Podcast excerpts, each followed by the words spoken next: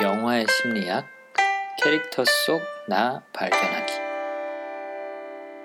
네, 안녕하세요. 오늘은 박찬욱 감독 7년 만의 화제작 아가씨를 분석하기 위해서 가치 크리에이션의 박앤디 나와 있고요. 그다음에 오늘은 게스트로 어, 네. 정윤원 씨 나와 계십니다. 네, 안녕하세요. 안녕하세요. 네. 어, 어, 한참 됐죠? 왠지 지난번에 한 두 달 전에 뵀었나요? 그렇죠. 두 달 전에 동주라는 영화를 한번 그렇죠. 했었고. 네, 동주라는 영화로 그때 한번 같이 오셨었는데 네. 오늘도 또 마침 시대극 그다음에 또 일본 배경 일본이 배경인 건 아니지만 어쨌든 일본어로 주로 된 그런 영화네요. 어, 그러네요. 그렇고요. 네. 그때 동주도 일본어 대사가 한 60% 70% 됐던 것 같은데 비율도 비슷하네요. 비율도 비슷했던 것 같아요. 네. 맞아. 어, 그래서 아무튼 간만에 와주셔서 네. 어, 고맙고 또 반갑습니다. 네, 반갑습니다. 네. 어, 지금 정윤호 씨가 되게 긴장이 있어요. 원래 오늘 어, 맞아요. 다른 여성분이 한 분 오시기로 하셨었는데 네. 네, 그분이 사정이 생기셔서 어, 못 오시는 바람에 윤원 씨가 그 부담을 되고. 됐는데 네. 네, 괜찮아요. 걱정하지 마세요. 알겠습니다. 네. 아무튼 어, 아가씨 요즘 화제가 되고 있고 6월 1일 날 개봉을 했고 지금 현재 녹음하는 게 6월 6일인데 어, 지금 6일째에 관객 수가 180명이 180만 명이 넘었어요. 거의 200만 명 가까이 됐는데 네. 꽤 빠른 속도로 들어가고 있죠. 어, 청 청불 청불이 저기 뭐야 청소년 관람 불가 그죠? 네, 인데도 불구하고 어, 상당히 많은 분들이 보셨습니다. 어, 윤원 씨 이 영화 보러 갔을 때 네. 뭔가 재밌는 에피소드 없었어요? 저는 우선은 청소년 관람 불가에다가 야한 영화인 걸 알았기 때문에 네. 생수를 가져갔습니다. 생수요? 네. 생수랑 그거랑 무슨 상관? 아니 옛날에도 이런 걸 한번 보러 갔다가 네. 그때 여자 영화 보러 갔는데 되게 침 넘어가는 소리가 너무 민망하더라고요. 그래가지고 이번에는 아예 생수를 들고 가가지고 일부러 그냥 이렇게 차물쭈물 마시면서 아 넘겼습니다. 뭔가 목이 타고 입이 마르고 그런 아니 아니요 그 자연스럽게 되는 거죠 음. 평소에도 막 먹으면서 아 원래 물 마시 마시는 사람이구나 이런 아. 어필 많이 했었죠 여러분한테도 추천해 드릴게요 침꼴깍 넘어가는 소리 때문에 어 민망하잖아요 그거 아, 되게 그렇죠. 민망해요 어, 네. 아 근데 유난히 좀 큰가 봐요 넘어가니까 아니요 아니요 다 공감하실 거예요 지금 들으시는 분도 네. 그렇구나.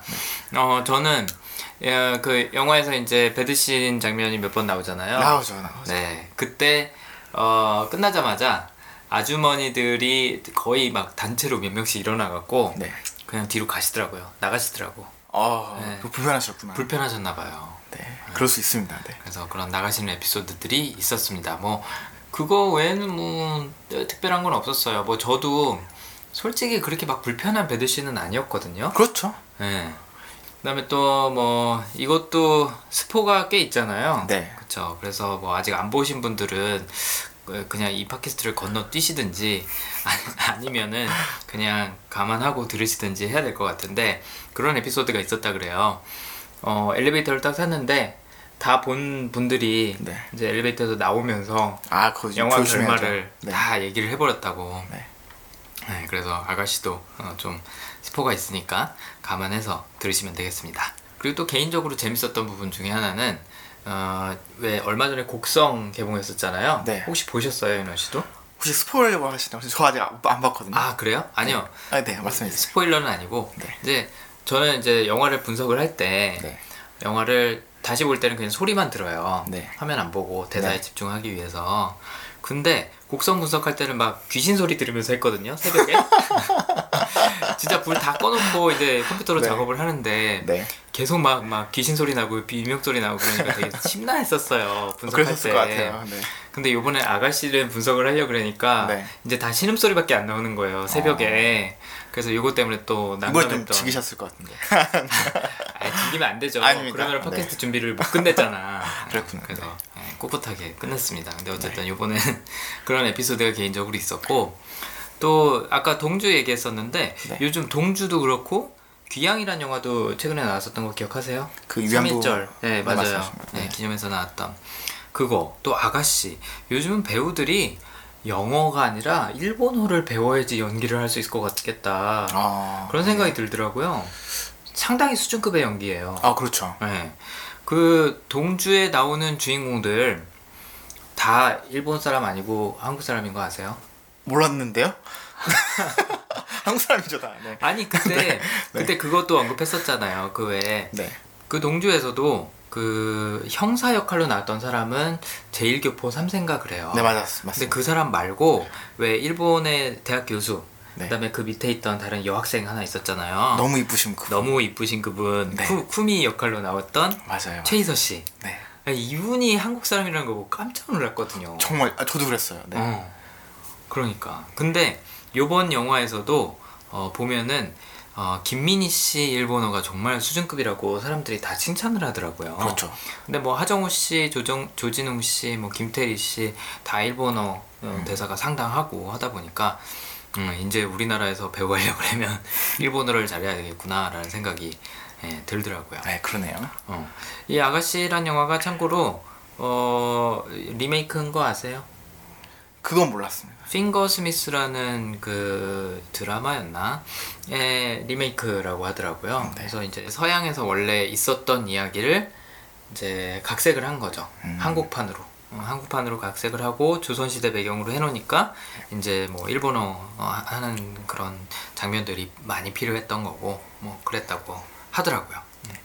그다음에 어, 이 영화 제목이 참 재밌어요. 여- 영화의 영어 제목 혹시 아세요? 핸드메이든? 응 맞아요. 네. 어, 우리나라 제목은 아가씨잖아요. 네. 근데 영어 제목은 핸드메이든이에요. 어? 아저 방금 저도 영어 정말 알고 썼는데 네. 그 부조리하다는 건 지금 방금 알았네요. 아 이제 아셨어요? 네. 어. 그래서. 네. 사실은 이 제목이 스포예요. 왜- 제목이 아. 스포예요. 아 이제 왔어요? 어, 이제 왔네요. 이제 왔어요? 아 이거 맙소사. 네. 처음에 이제 네. 영화 포스터 볼 때는 사람들이 아무 생각 없이 생각을 할 거예요. 네. 어. 특히나 핸드메이든 같은 경우에는 그렇게 네. 많이 쓰는 단어가 아니니까 네. 요즘은 몸종이란 단어가 뭐 시, 시녀, 하녀 이런 단어를 안 쓰잖아. 그렇죠. 그러니까 익숙하지가 않을 거라고요. 근데 네. 한번 잘 생각해 보세요. 왜 한글 제목은 아가씨인데 영어 제목은 하녀일까? 그러니까 실제 제목은 하녀인 거예요. 여기 여- 영화에서 이제 이제 스포를 미리 말씀을 드리자면 이제 감옥에 들어가는 거는 하녀였던 음, 수키가 들어가잖아요. 그렇죠. 근데 본인이 아가씨인데 하녀라고 착각해서 정신병이다라고 얘기를 하고 들어가잖아요. 그렇죠. 그러니까 사실은 어, 하녀가 아가씨다라고 얘기를 하고 있는 거죠. 또 아가씨는 하녀다. 이렇게 제목으로 장난하지를 처음. 어, 제목으로 장난쳤어요. 제목의 자체에 스포가 들어가 있어. 어. 그래서 이거 주의 깊게 보신 분들은 아마 아셨을 거예요. 음. 우리가 이렇게 영화에서 한 번씩 뭐 영어 대사나 아니면 제목이나 뭐 이런 거 얘기해 드리는 거 재밌지 않으실까? 네. 음, 그런 생각을 해봅니다. 어, 저는 재밌었어요. 좀 놀랐네요. 발견하는 게. 음. 아무튼 뭐 영화가 이런저런 재밌는 요소들, 뭐 예쁜 요소들이 많기는 했는데 어, 일본어로 영화의 대부분을 소화를 했다는 게 저한테는 굉장히 어, 인상이 깊었었고 또 문소리 씨가 나오잖아요. 잠깐. 어, 그렇죠. 전 나온 줄 몰랐는데 저 깜짝 놀랐어요. 음, 네. 평소의 이미지와는 좀 다르게 나왔어요. 네, 평소에 약간 좀 털털하거나 아니면 약간 좀 아줌마스럽거나 이런 이미지로 꽤 많이 나왔었는데 네. 여기서는 뭐 거의 완벽한 부인의 그런 귀부인의 그런 모습으로 나왔었죠. 네, 저는 좀 괴기스러웠어요. 음. 뭔가 좀 네. 음, 그 낭독할 때 좀 무섭잖아요. 네, 무서웠어요, 진짜. 음, 그 장면 사람들이 많이 언급하더라고요. 그래서 아 그리고 또 영화 내에서 사투리를 해요 일본어로. 그러니까 저는 몰랐는데 일본 지방 사투리인 거예요. 그렇죠 일본 지방 사투리를 또 해요. 오. 어, 그래서 아무튼 그 낭독하는 장면도 그렇고 사투리 하는 것도 그렇고 아 정말 이런 것까지 신경 쓰느라고 힘들었겠다. 어. 아, 감독도 그렇고 스탭들도 그렇고 왜 우리나라도 일본어 잘하는 사람들 많잖아요. 많죠. 그래서 뭐 조금 이상하게 하거나 그러면 또 뭐 아 정확도가 떨어진다 그럴 거거든요. 그래서 신경 되게 많이 썼을 것 같더라고요. 아무튼 김민희 씨 엄청나게 어, 우수한 일본어를 보여줬다고 음, 들었습니다. 뭐 제가 확인할 수 있는 건 아니지만 그다음에 또 송상수 영화 중에 지금은 맞고 그때는 틀리다 저희가 옛날에 리뷰했었던 영화이기도 한데 김민희 씨가 굉장히 이런 여리여리한 천상 여자 이미지로 나와요. 네. 근데 요 영화 아가씨에서도 딱 그런 이미지로 나오죠. 그렇죠. 1부에는 네. 2부에는 이제 좀 다른 이미지지만 네. 그래서 아 그때 김민희가 여기로 옮겨왔구나 이제 그런 생각이 들더라고요. 그때 음. 그런 그런 모습. 거기서 좀 고급스러운 그런 이미지였나요? 네. 어. 네. 거기서 굉장히 여성스럽고 약간 여우 같기도 하고 음, 약간 그런 고상한 이미지. 제가 김민이라는 분을 잘 모르지만은 그 네. 근데 가장 아가씨에서 그분이 딱 맞는 모습 같아요. 왠지 외모랑 어 그렇죠. 배우랑 정말 딱 맞는 그런. 맞아요. 그래서 제가 봤을 때는 음, 많은 사람들이 어, 지금은 맞고 그때는 틀리다를 보셨던 분들은 어, 그때 김민희를 떠올리지 않았을까 어. 아, 싶더라고요. 아무튼 뭐 연기나 아니면 설정이나 이런 거에서 신경을 굉장히 많이 쓴 작품이었던 것 같습니다. 자. 그러면은 어, 저희 캐릭터 분석을 한번 들어가 보죠. 일단 네. 세 명을 분석을 해보려고 그래요. 어, 주인공인 남수키, 어, 어, 또 다른 이제 이름으로는 옥자, 그 다음에 아, 옥주였나요? 옥자? 옥주입니다. 옥주죠. 네, 옥주, 그 다음에 타마코. 네. 네, 그렇게 이제 불리는 남수키 캐릭터 주인공을 한번 분석을 해볼 거고요. 그 다음에는 백작, 네, 하정우 씨가 연기한 백작, 그 다음에 김민 씨가 연기한 히데코. 음. 네. 근데 김민희 씨가 연기한 히데코는 사실은 이걸 분석을 해야 되나 말아야 되나 좀 고민을 했었어요. 음. 영화 내에서 사실상 굉장히 정상적이지 않은 그런 그렇죠. 이미지로 나오잖아요. 네. 어, 정상인의 범주에 넣어야 되나 말아야 되나 했었는데 음, 그래도 한번 일단 넣어보기로 했습니다. 네, 그래서 이 세 명을 분석을 해보도록 하죠. 일단 뭐 어떤 성향인지 먼저 말씀을 드려놓고 그 다음에 세부적으로 들어갈게요. 남수키 씨, 아 남수키 씨라 그러니까 아는 사람 같네. 네. 수키, 네, 남수키라는 캐릭터 김태리 씨가 연기한 수키는 책임이랑 공감이라는 성향 두 가지를 한번 예측을 해봤어요. 네. 책임이라는 성향은 자신이 맡은 책임이나 임무에 대해서는 거의 무한한 그런 책임감을 느끼는 분들이고 음, 영화 내에서는 이 수키가 갈등하는 부분도 이것 때문에 많이 생기는 것 같아요. 본인이 이제 임무를 맡았죠. 맞습니다. 아가씨가 아, 백작과 사랑에 빠지도록 해줘야 되는 역할을 자기가 수행을 해야 되는데 네. 이제 거기서 갈등이 생겨버리는 거죠. 네. 어 사실 나는 이 아가씨를 정말로 좋아하고 이 아가씨를 정말로 보호해주고 싶은데 또 내가 맡은 임무도 있고 네. 그 임무들 사이에서 책임감 사이에서 갈등하는 역할이라는 측면에서 이 책임 성향이 굉장히 강한, 강한 사람이지 않았을까 네. 어, 라는 생각을 했었고요 그리고 또 공감 성향 같은 경우에는 어, 이 수키 캐릭터한테는 꼭 필요한 설정이었어요 그러니까 히데코가 감정적으로 구워 삶아야 되잖아요 그렇죠. 네. 구워 삶아 그러니까 이건 2부에 이제 나오는 내용이긴 하지만 구워 삶아서 얘가 자기 대신에 정신병원에 들어가게 만들어야 되는 그런 상황이기 때문에 굉장히 감성적이고 또 그런 것에 약하고 어, 한 사람이었어야지만 되는 설정이었습니다. 그래서 그 어, 영화 내에서도 히데코가 원래 백작한테 부착, 부탁을 하잖아요. 네. 어, 하녀를 새로 하나 구해달라. 네. 그때 뭐라고 얘기를 하냐면 어리숙하고 욕심 많은 아이로 부탁해요. 음. 어, 라고 얘기를 하죠. 그 어리숙하다는 게 여기서 이제 공감에 해당하는 부분일 것 같아요. 네. 그러니까 공감 갖고 계신 분들이 어리숙하다라는 얘기를 하려는 게 아니라 감정에 에, 휘둘리기 음. 쉽다라는 측면에서 이제 공감이라는 성향이 꼭 필요했던 어, 설정이라고 볼 수가 있는 거죠.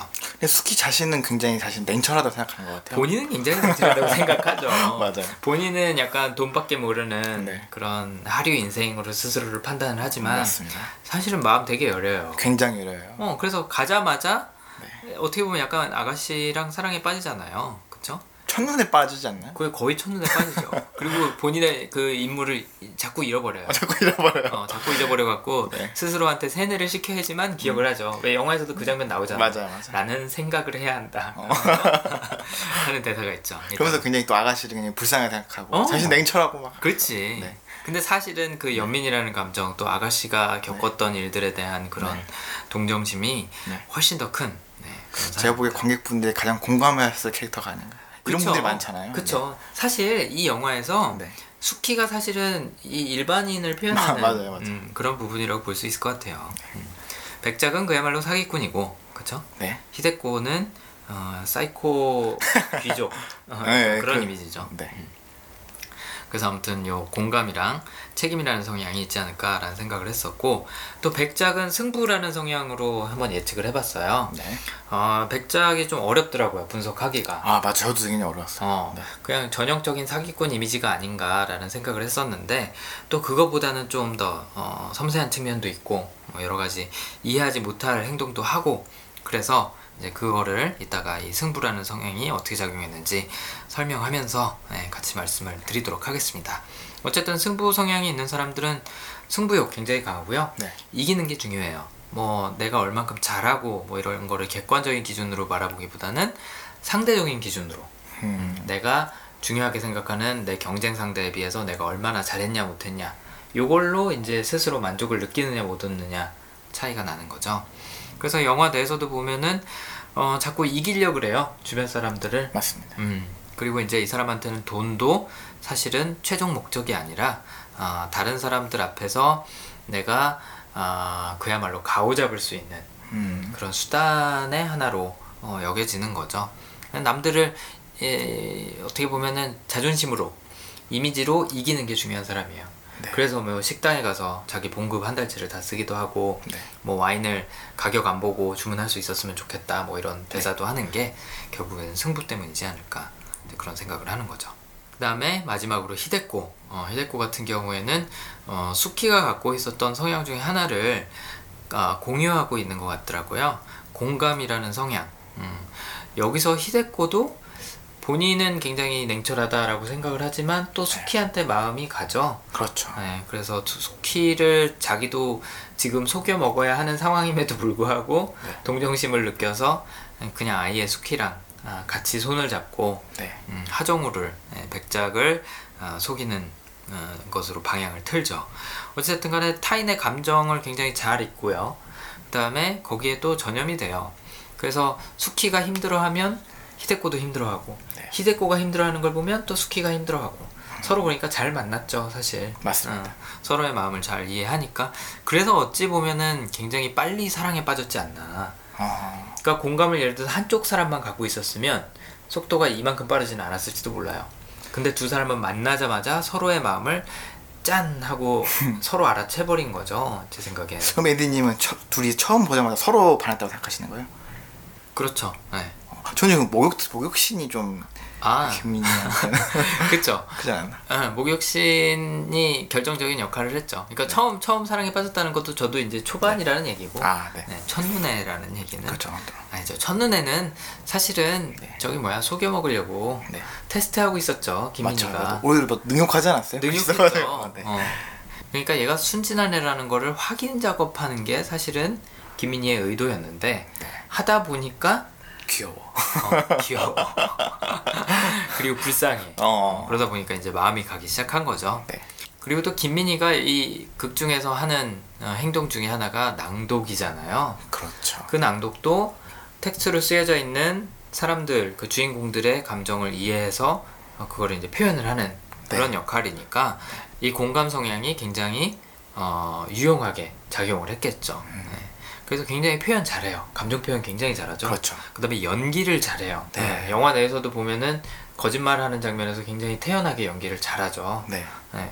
사실 그 첫 등장부터 연기였잖아요. 나중에 알고 보니까 네. 오카상 오카상 하면서 밤중에 왜 네. 잠꼬대 하면서 일어나는 장면 아 맞아요. 그거부터가 연기였잖아요. 네네네. 그래서 이 여자는 영화 시작부터 끝까지 다 연기예요. 그러니까 이부를 정말 놀랐어요. 저는 이부 음. 깜짝 놀랐어요. 음, 그래서 어쨌든 공감이라는 성향을 수키와 공유했기 때문에 이런 이야기가 가능했지 않을까라는 추측을 하면서 이제 한 명씩 세부적으로 한번 살펴보겠습니다. 어, 일단 수키부터 보죠.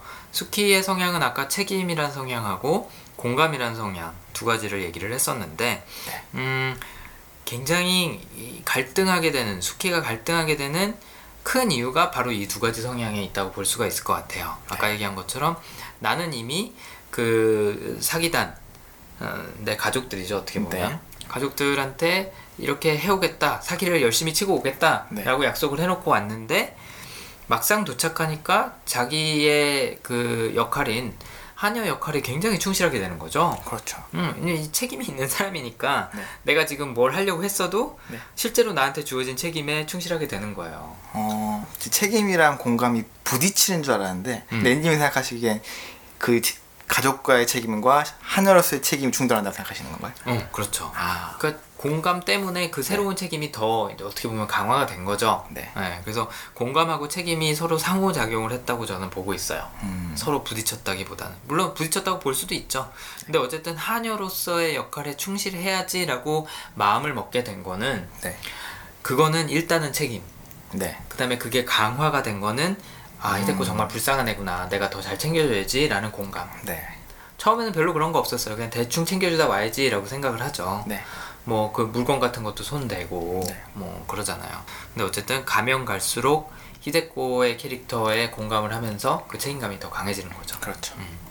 그래서 이 두 가지 성향 때문에 어, 맡은 책임 두 가지 사이에서 또 갈등을 하고 또 신뢰가 굉장히 중요한 사람이거든요. 이 사람은 책임 성향 갖고 있는 사람들 유난히 또 신뢰가 강한데 뭐 공감도 진정성에 대한 그런 욕구가 굉장히 강하고 아무튼 그런데 신뢰를 내가 주는 사람이어야 된다는 생각도 있으면서 또 욕심도 있죠. 네. 굉장히 물욕이 많아요. 수키가. 아 그 귀걸이 보면서도. 어, 그쵸. 영화 설정이 엄마가 도둑이었죠. 유명한 네. 도둑이었고 소매치기였는데 영화 내에서 하정우가 그렇게 얘기를 해요. 어미로부터 물려받은 무력을 어, 쉽게 떨치지 못할 거다. 음. 그러니까 폐물이나 뭐 옷이나 이런 거 자주 보여줘라. 네. 그럼 얘가 혹할 거다. 네. 라는 얘기를 하죠. 그래서 어, 요 두 가지 성향 때문에 어떻게 보면 수키는 망할 뻔 하다가 다행히 히데코가 공감을 갖고 있기 때문에 네. 살았죠. 그렇죠. 음, 만약에 히데코가 우리가 일부에서 알던 모습이라고 한다면 네. 수키는 그냥 정신병원 가지고 끝났어요. 네. 어, 근데 어, 히데코가 수키한테도 동정심을 느꼈기 때문에 살았습니다. 음. 자, 수키가 어떤 식으로 어, 영화 내에서 이런 공감이라는 성향 또 책임이라는 성향을 나타내는지 사례들을 한번 좀 볼게요. 영화 첫 장면부터 보면 그 사기단이 아이들을 어, 이제 유괴를 했는지 아니면 버려진 아이들을 받았는지 하여튼 걔네들을 일본으로 팔아넘기는 그런 네. 일을 하고 있잖아요. 뭐라고 얘기를 하냐면 수키가 얼마나 보람, 보람찬 일인가 아, 굶어 죽었을 아이들을 부잣집 도련님 아가씨로 만들어주니라는 대사가 있어요. 그 다음에 또 그 다른 여자 하나가 자기 애가 아니라고 젖을 안 먹인다고 못마땅해해요 수키가 맞아요. 그 장면 기억하시죠? 네네. 나 같으면 안 그래 네. 이 얘기들을 다 젖을 먹여줄 텐데 이렇게 얘기를 한단 말이죠 네. 음. 그 수키는 마음이 아픈 거예요 얘네들을 보면 아 이 불쌍한 아이들 버려진 아이들 음? 챙겨줘야 되는데 밥도 음. 먹여줘야 되는데 요런 게 이제 책임감 플러스 어, 이런 어려운 처지에 있는 아이들에 대한 공감 그러니까 음. 공감 성향은 상대방이 느끼는 감정을 그대로 느끼는 경향이 네. 있거든요 그래서 이 아이들이 슬퍼하고 또 이 아이들을 보면 왠지 감정이입이 되고 음. 이런 것들이 이 수키의 성향이라고 볼 수가 있는 거죠. 재밌는 게 요 나 같으면 안 그래 이 얘기들 다 젖을 줄 텐데라는 한 장면이 네. 아니 그 대사가 나중에 섹스씬 중에도 또 나와요. 그렇죠. 젖 주고 싶다는. 어 그렇죠. 어 아가씨한테 젖을 줄 수 있으면 얼마나 좋을까라는 음. 대사를 실제로 말로 하죠. 네. 어, 나도 젖이 나와서 아가씨한테 젖을 먹일 수 있다면 얼마나 좋을까. 사실 요 장면이 네. 굉장히 중요한 장면이에요. 그런가요? 어, 네, 어때. 음. 네. 왜냐하면 네. 수키가 아이한테 느끼는 그런 책임감이나 네. 아니면 공감을 네. 아가씨한테도 똑같이 느끼고 있다라는 거를 여기서 명시를 해주는 거거든요. 아 저수라는 거죠. 그쵸. 젖을 준다는 행위가 네. 아이한테 주는 거잖아요. 네. 근데 다 큰 어른인 히데코한테 젖을 왜 주고 싶다고 하겠는지를 어, 좀 생각을 의아하네. 해보시면 네. 히데코를 아이로 보는 거예요. 음. 자기가 돌봐줘야 될 아이. 불쌍한 아이. 엄마도 없이 큰 아이. 아 그러면 좀 여자와 여자의 그런 사랑과 이야기라기보다는 아, 그것도 당연히 들어가죠. 그 들어가면서. 왜냐면 남자와 여자 사이의 사랑도 보면요. 네. 그냥 무조건 그 성인의 사랑만 있는 건 아니에요. 음. 왜 그런 거 있잖아요. 여자들은 남자한테서 같아서. 아빠 같은 음. 음, 그런 이미지를 기대하고 네. 또 여자는 아니 남자는 여자에게서 엄마 같은. 엄마 같은 음. 음. 서로 모성애 부성애가 발동을 해서 또 상대방을 사랑해주고 돌봐주고 하는 면이 있는 거거든요. 그러네요. 네. 그 감정이 결코 이렇게 분리가 돼 있지는 않는 것 같아요. 네. 영화 내에서 수키가 히데코를 아이로 생각한다는 게 네. 굉장히 중요한 설정인 거죠. 그렇기 때문에 자신이 어, 원래 가족인 그 사기단에게 네. 졌던 인물을 이제 저버리는 그런 계기가 되는 거니까. 영화 첫 장면부터 히데코가 수키한테 아, 아, 너 이런 성향이구나 하는 장면이 이제 다들 그러던데 나는 엄마만 못하다고 네가 보기에도 그렇니? 하면서 얼굴을 이렇게 살짝 옆으로 돌리는 그 장면이 있었죠. 그렇죠. 사진과 비교하려고. 어. 네. 근데 그거를 그 이모도 똑같이 했었잖아요. 그렇죠. 어. 그런 질문을 던지니까 수키가 대답을 못해요. 어. 아가씨 얼굴은 이제 머뭇머뭇하다가 네. 아가씨 얼굴은 매일 밤 잠자기 전에 생각나는 액수라고 얘기를 하려다가 얼굴이래요라고 이제 고쳐서 하긴 하죠. 네. 근데 마음에 없는 말은 잘 못하는 사람이구나 라고 히데코가 수키한테 얘기를 해요. 이제 요게 아까 얘기했던 책임이라는 성향하고 관련이 있어요. 책임 성향이 있는 사람들은 신뢰 굉장히 중요시 여기기 때문에 음. 마음에 없는 말이나 내가 지키지 못할 약속은 안 하는 사람들이거든요. 아. 그러니까 내 엄마보다 못생겼어요 라고 절대 얘기를 못 하는 거예요. 음. 그냥 말을 안 하고 말지. 음. 그러니까 여기서 괜히 딴 얘기로 넘어가죠. 음. 뭐 아가씨 얼굴은 우리 이모가 그러는데 뭐 자기 전에 생각나는 얼굴이래요. 뭐 이런 얘기를 하죠. 네. 그래서 마음에 없는 말을 못 하기 때문에 수키는 영화 내에서 계속 말실수를 하죠. 방금 한 것처럼. 그렇죠. 음. 그 귀고리가 사파이어가 아니라고 네. 어, 선물 방금 받았는데 네. 초를 치죠. 사파이어가 아니라 스피넬인데 그래놓고서 아차 말실수했구나 해서 네. 이제 수습을 막 하기 시작해요. 수습도 좀 되지 않죠. 장물랍이라고 하면서. 그러니까 네. 뭐 이것도 비싼 거니까 괜찮아요. 네. 창피하지 않으셔도 괜찮아요. 뭐 장미란 웬만한 장물랍이도 헷갈릴 만한 거니까. 자기는 구분했어. 게. 어. 그러니까 자기가 장물랍이랑 뭔가 관련이 있다는 것도 네. 노출을 해버렸고 네. 이, 어, 이 보석이 진짜가 아니라는 것도 괜히 초를 쳐버렸고 이런 게 네. 계속 솔직한 애다. 네, 수키는. 맞아요. 허술하고. 어. 그러니까 사실은 거짓말을 하면 안 될 사람이 거짓말을 해서 네. 크게 한번 혼이 날 뻔한 거죠. 네. 감옥에 갈 뻔한 거잖아. 네. 근데 이제 히데코 때문에 살아난 건데 하여튼 그런 걸 보여주는 거예요. 그러니까 아까 이 수키가 우리 일반 사람들하고 많이 닮아 있다 관객과라는 얘기 하셨잖아요. 네. 이런 거예요. 보통 사람이 괜히 어설픈 사기 치려다가 어. 말아먹는 거죠. 아, 맞아요. 그 이따가 나올 얘기긴 하지만 히데코가 그런 얘기하죠. 너는 내가 걱정되니? 나는 네가 걱정된다. 제가 많이 들었던 얘기 같아요. 그러니까요. 그러니까 일반 사람들이 보면은 어 뭐 거짓말을 잘하는 것도 아니고 사기를 잘 치는 것도 아니고 뭐 수완이 뛰어난 뛰어난 것도 아닌데 욕심만 많아요.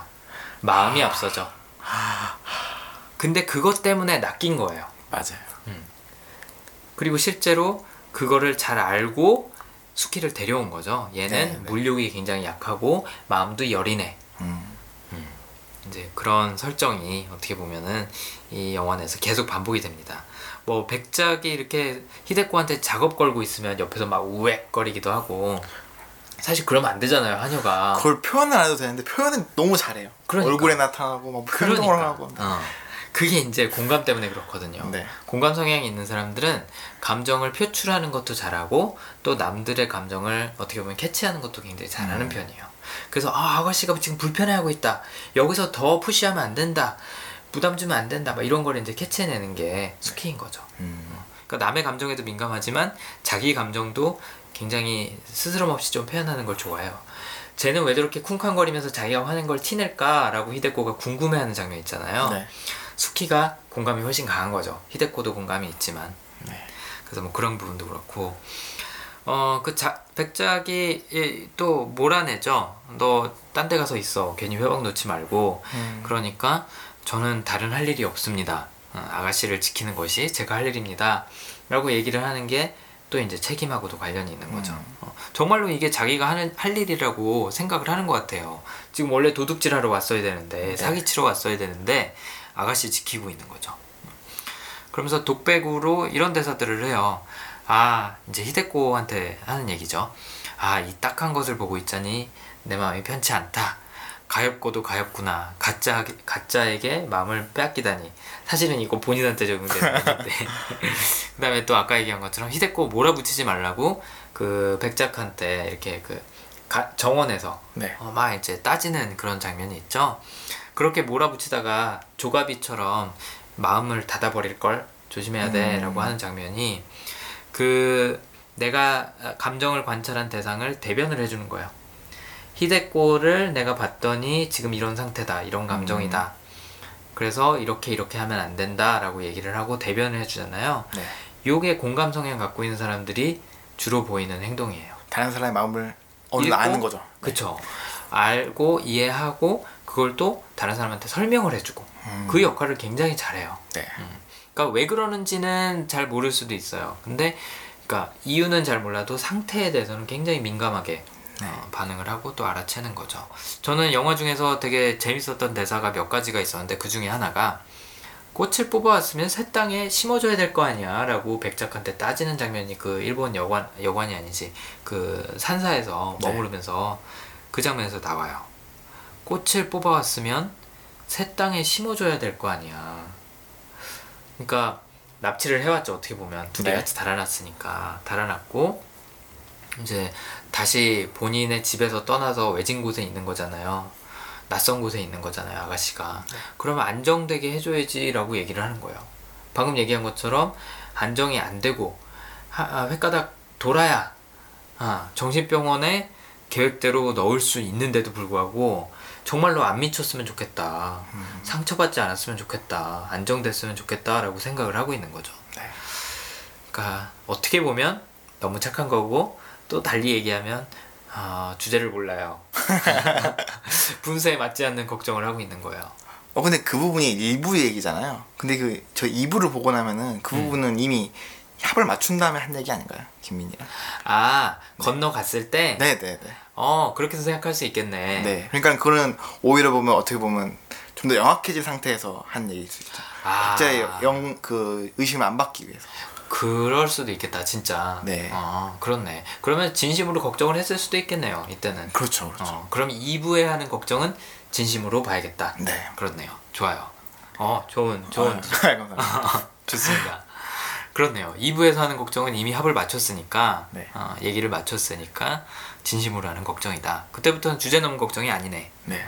1부에서 하는 걱정들은 그러니까 그 나무에서 매달려서 대롱대롱 할 때까지 그때까지 했던 걱정은 너무 주제 넘고 어, 어, 사기꾼 치고 사기꾼인데 나는 그러니까 주직 직업 의식이 전혀 없이 그냥. 그렇지. 음. 그러니까 아까 얘기했던 것처럼 거짓말을 하면 안 되는 사람인 거예요, 천사. 음 그렇게 착한 면도 있고 순수한 면도 있는데 또 욕심은 많아요. 그래서 사기 처음 이제 준비할 때 하정우가 5만 주겠다 라고 하니까 아 5만은 우리 그 사기단한테 주고 가족한테 주고 나한테는 따로 10만 줘. 아, 그러니까 가족한테 받는 거에 두 배를 지금 자기가 받아가겠다는 거잖아요. 그렇죠, 그렇죠. 그리고 또 뭐 폐물이랑 그 옷들도 다 가져가겠다고 하고 저는 그거 좀 재밌다고 생각했어요. 그러니까 타짜에서 보던 그런 대사인데 음. 받고 얼마 더. 어. 맞아. 그러니까 어설프게 욕심이 있는 거야. 들은 거 어디서 들은 것 같아요. 너네 하는 거 보고 따라하는 것 같아. 멋있어 보일 거네 그게. 어. 맞아요. 근데 이렇게 생각하는 동기에는 보면 어, 스키가 지금 하는 일이 별로 재미없는 거예요, 사실은. 마음에 안 들고 적성에도 안 맞고. 그러니까 우리가 거짓말을 하면 안 되는 사람이 거짓말을 했다라고 얘기를 하는데 네. 직업으로 치면 적성에 안, 안 맞는 일을 하고 있는 거예요, 수키는. 아, 엄마는 도둑이었잖아요. 그렇죠. 엄마는 정말 유명한 당대 레전설 뭐 이런 어, 느낌. 레전이었죠, 레전드. 이랬는데도 본인은 그거랑은 좀 다른 거예요. 한탕해서 어. 관두고 싶지 않았을까요? 그러니까 실제로 그 대사가 나와요. 뭐라고 얘기를 하냐면 한미천 잡아서 이 조선 땅을 뜬다. 어, 이 시골뜨기 조선 촌년들아라고 같이 이렇게 그 하녀들하고 식사하는 자리에서 혼자 머릿말 머릿속에서 생각하는 그 대사가 있어요. 그다음에 또 아까 얘기한 것처럼 자꾸 히데코가 더 가여워지고 내가 네. 뭘 하러 왔는지를 까먹으니까 혼자 방에 들어가고 그런 얘기를 하죠. 난 생각을 해야 해. 먼 땅으로 가서 이름 모르는 음식들을 먹고 반짝거리는 것들을 사고 히데코 생각을 하지 않고 요 얘기를 하거든요. 네. 어. 그러니까 욕심이 굉장히 많아요. 근데 그 욕심이 뭐 때문에 있는 거냐? 내가 지금 적성에 맞지 않는 일을 하기 때문에 괴롭다. 음. 나 거짓말 진짜 못하는데. 응? 그리고 또 나 공감이 있기 때문에 누구 불쌍한 꼴 두고 못 보는데 거짓말을 해서 누군가의 삶을 망쳐놔야 되는 거잖아요. 네. 굉장히 괴로운 거죠. 좀 이제 아기가 맞춰지시나요? 어, 좀 놀란 게 네. 지금 제가 제가 고민하고 있는 이 적성 진로 적성 문제가 그 어제 그 야한 영화인 줄 보고 왔던 아가씨 주인공이 하고 있었다니 아, 저런 줄 몰랐는데 네. 어.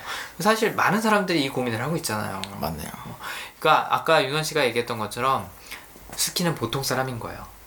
보통 사람들이 나야 나. 어. 어, 맞아. 꼭 직장에서뿐만 아니라 사회 안에서 살아가면서 막 치이고 뒤통수 맞고 그러잖아요. 네. 그러면서 아 나는 약아져야지. 어 남들만큼 나도 욕심을 부려서 내가 잘 돼야지. 막 이런 생각들을 하잖아. 네.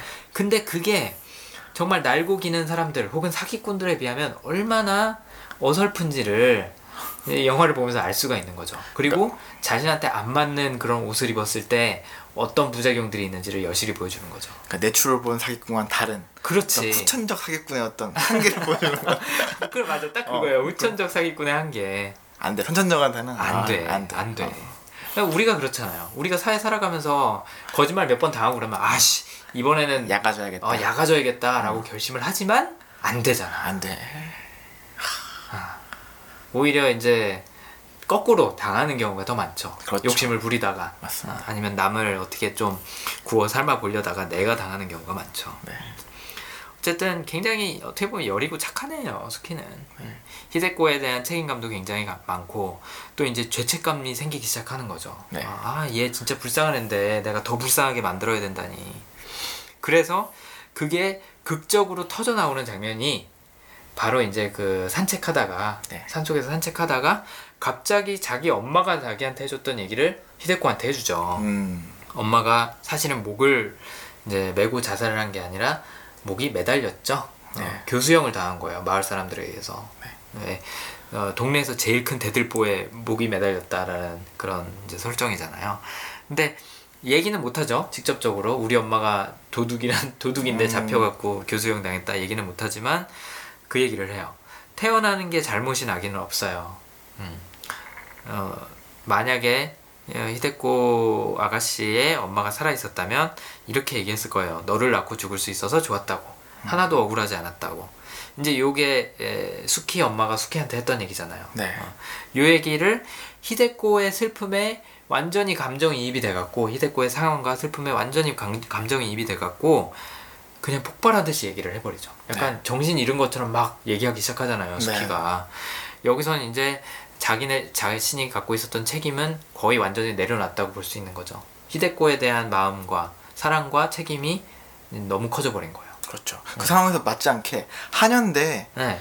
그 아가씨 얼굴을 잡고 얘기하잖아요. 그 어, 그렇지. 막 이렇게, 막 하다가. 애기처럼. 네, 네. 어, 마치 엄마가 진짜 애기 얼굴 붙잡고 얘기하는 거죠. 그게 한영으로서는 물론 제가 그 법도 이런 건 모르지만 그걸 되게 그러진 않잖아요. 얼굴을 막 그 렇죠. 그 상황에서 아까 마- 앤디 말씀하신 것처럼 진짜 아예 놓은 거예요. 그냥 어, 여기 넣고 놨어, 놨어. 그 바로 다음 장면이 이제 얼마나 수키가 이성을 잃었는지를 보여주죠. 네. 하정우가 뒤에서 이렇게 따라오다가 아 저기 얘기를 하죠. 그 유화 그릴 거니까 네. 물감 바꿔라. 네. 이런 날씨에는 유화가 잘 어울린다. 그러니까 갑자기 짐 탁 놓더니 막 뛰어가잖아. 네. 왜 뛰어간지 알아요? 이상한지 못하게 하려고 빨리 갔다는 거죠. 그렇지. 얘는 지금 한여 역할을 해야 되는데 네.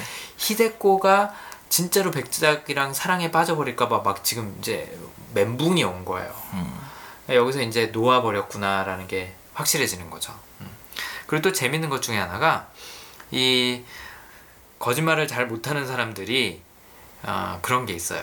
이 공감 성향 때문에 그런 것도 있는데 책임도 거, 거짓말을 잘 못하지만 공감도 거짓말 잘 못해요. 왜냐하면 내가 상대방의 감정을 읽을 수 있는 것처럼 상대방도 나의 감정을 읽을 수 있다. 혹은 읽어야 한다라는 기대를 갖고 있어요. 네. 머릿속에. 네. 그렇기 때문에 내가 어떤 감정을 느끼면 그게 들킬까봐 걱정이 되는 거예요. 네. 어떤 느낌인지 이게 이해가 되실런지 모르겠는데 예를 들어서 내가 기쁘다. 그럼 그게 상대방한테도 보일 거라고 생각을 해요. 음. 왜냐하면 누가 기뻐하거나 슬퍼하면 내 눈에는 바로 보이거든요. 네. 공감 갖고 있는 사람은. 그렇기 때문에 거짓말을 굉장히 잘 못하고 어색해요. 음. 내가 거짓말한 게 드러날까봐. 어. 근데 이 아까 방금 말씀드린 그 장면에서도 어, 엄마가 죽은 얘기를 하면서 막 억지로 웃어요. 왜 수키가 되게 당황스러운 상황에서 하면서 막 웃잖아요. 네. 그 첫 장면에서도 그렇죠. 편지 네. 읽어보라 그럴 때. 네. 편지 읽어보라 할 때, 그 다음에 엄마 죽은 얘기 할 때, 그 엄마 죽은 얘기를 그 이모가 해주잖아요. 네. 기억하시는지 모르겠지만 이모가 해줄 때 막 웃어요. 그렇게. 음. 그 다음에 또 한 번 웃는 게 그 저기 뭐야 어, 태어나 태어나는 게 잘못된 아기는 없다. 아, 라고 이야기를 한 다음에 또 웃어요. 음. 그게 왜 그러냐면 다 자기 감정이 들킬까봐 웃음으로 커버하는 거예요. 윤원 씨는 혹시 어떠세요? 저도 전에 그 공, 강점 혁명 네. 테스트 해봤을 때 공감 성향이 있거든요. 네. 저도 친구한테 그런 얘기 되게 많이 들어요. 어, 감정을 숨기지 못해가지고 어. 난처한 적이 많아 있었거든요. 그러니까 그렇게 난처할 때 네. 좀 웃어 넘기는 편이에요. 네, 저도 그래서 웃 항상 웃으면 아예 항상 웃고 있어요. 어. 그래가지고 뭐 들키지 않게끔. 그렇지, 그렇지. 그건 저 스스로 좀 방어스러운 그런. 그렇죠. 맞아요. 이게 방어 기제거든요. 방어 기제죠, 네. 어. 공감 성향이 많은 사람들이 유난히 그래요. 음. 그래서 여기서 수키도 본인의 슬픔이 드러나거나 당황스러움이 드러나거나 아니면 뭐 그런 사랑하는 감정이 드러날 것 같다. 그러면은 웃어요. 음. 웃어 넘겨요 그거를. 되게 억지스러운 웃음으로. 근데 이런 것들도 보면은 아 딱 공감이구나. 음. 또한 번 웃는 장면이 이제 영화 끝부분에 나오죠. 끝부분보다는 일부의 끝부분이지. 왜 수키가 감옥에 들어가잖아요. 감옥이 아니라 정신병원에 들어가잖아요. 네. 들어가서 바퀴벌레가 주먹밥에서 나오죠. 아, 그거 좀 기가 찬 웃음. 어. 네. 그러니까 물론 이제 기가 찬 웃음이긴 한데 네. 그 장면에서도 웃는 게 보면은 그러니까 황당하거나 슬프거나 이런 부정적인 감정이 들 때는 웃더라고요. 음. 그러니까 그런 똑같은 장면에서 어떤 사람은 어 이게 뭐야 하고서 깜짝 놀랄 수도 있잖아. 네. 근데 수키는 웃어. 그게 딱 공감 성향이더라고요. 음. 당황스러우면 웃어요. 자기의 그런 부정적인 감정이 드러날까봐. 하, 얘기 들으면 들을수록 저예요. 어, 유선 씨가 공감이라는 성향을 갖고 있어서도 그렇고 네. 또 수키라는 캐릭터 자체가 음. 그냥 보통 사람들에 대한 얘기여서 네. 이기도 하고 음. 지금 이제 공감에 대한 얘기는 상당히 많이 공감 되시는 거죠? 많이 공감하셨을 것 같아요. 또. 어, 네, 그랬을 것 같아요. 좋아요. 어, 그 다음에 또 이제 마지막으로 하나만 얘기하고 넘어가죠. 히데코가 어, 자기는 되게 경험이 없는 사람처럼 이렇게 처음에 일부에서 얘기를 하죠. 네. 남자의 경험이. 그래서 남자가 바라는 게 뭐냐라고 물어요. 그랬더니 이 수키가 에라 모르겠다. 딱 하나만 가르쳐 주고 재우자.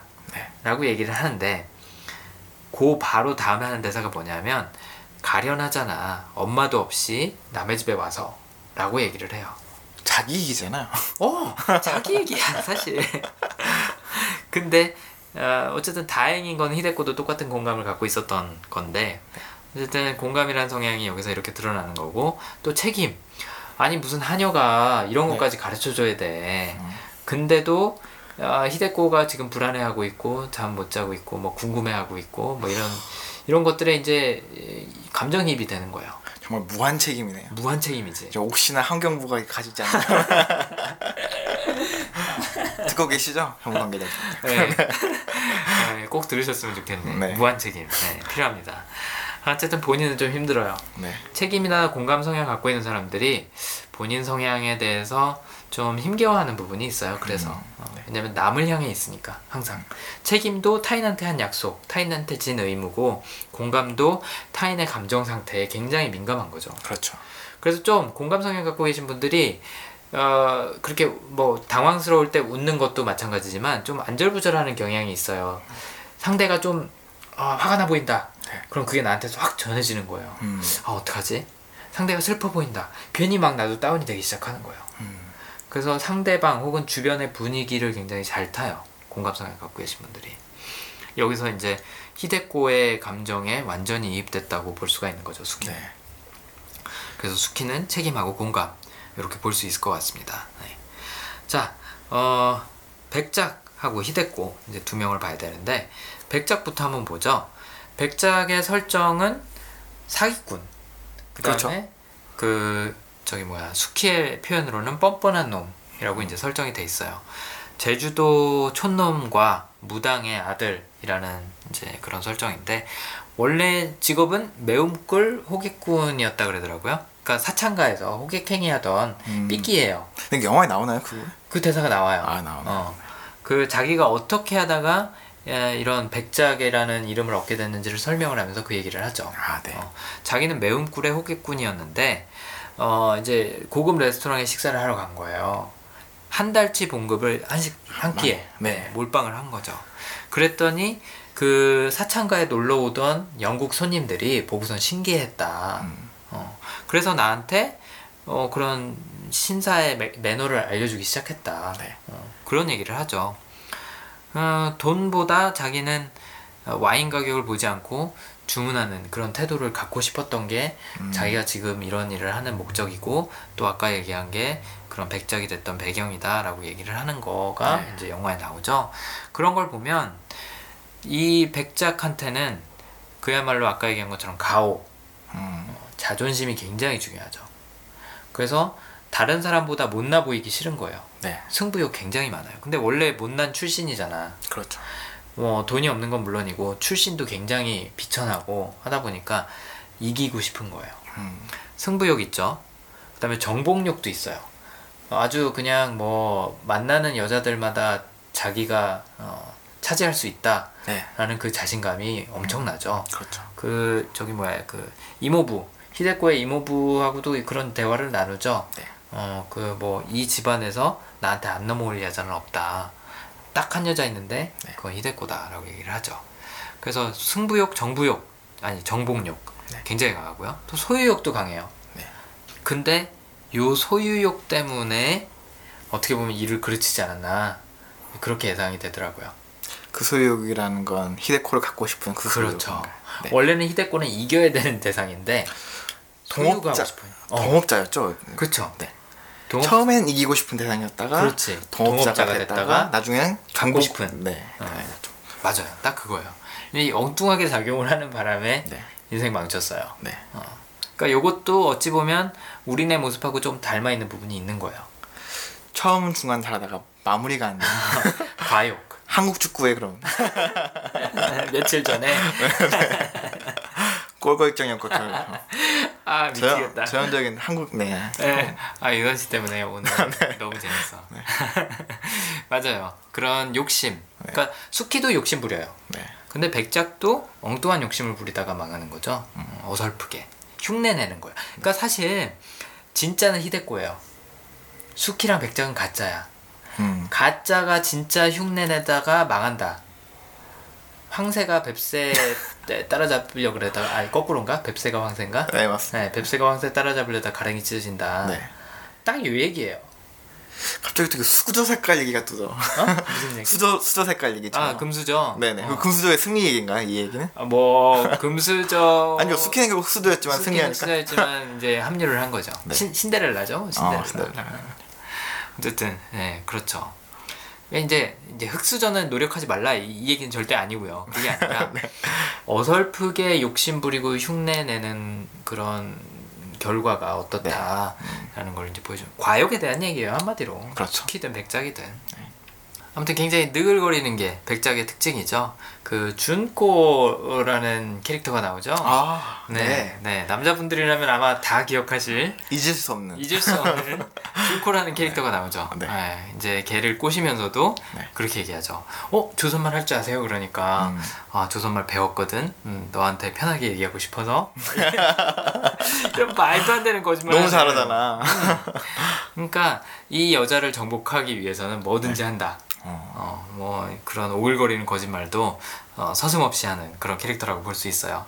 그다음에 또 느끼한 장면이 뭐였냐면 나중에 이제 어, 그 스키를 감옥 아니 감옥이란다 정신병원에 집어넣고 나서 김민이랑 이제 호텔에서 머물고 있잖아요. 네. 호텔에서 각자 각방을 쓰고 있죠. 네. 근데 김민이가 포도주 들고 넘어와서 막 이렇게 어. 유혹할 때 이제 막 돌입을 하면서 네. 뭐라고 얘기하냐면 가르쳐주고 싶은 게 많아요. 아가씨는 이제 완전히 다른 여자가 될 거예요.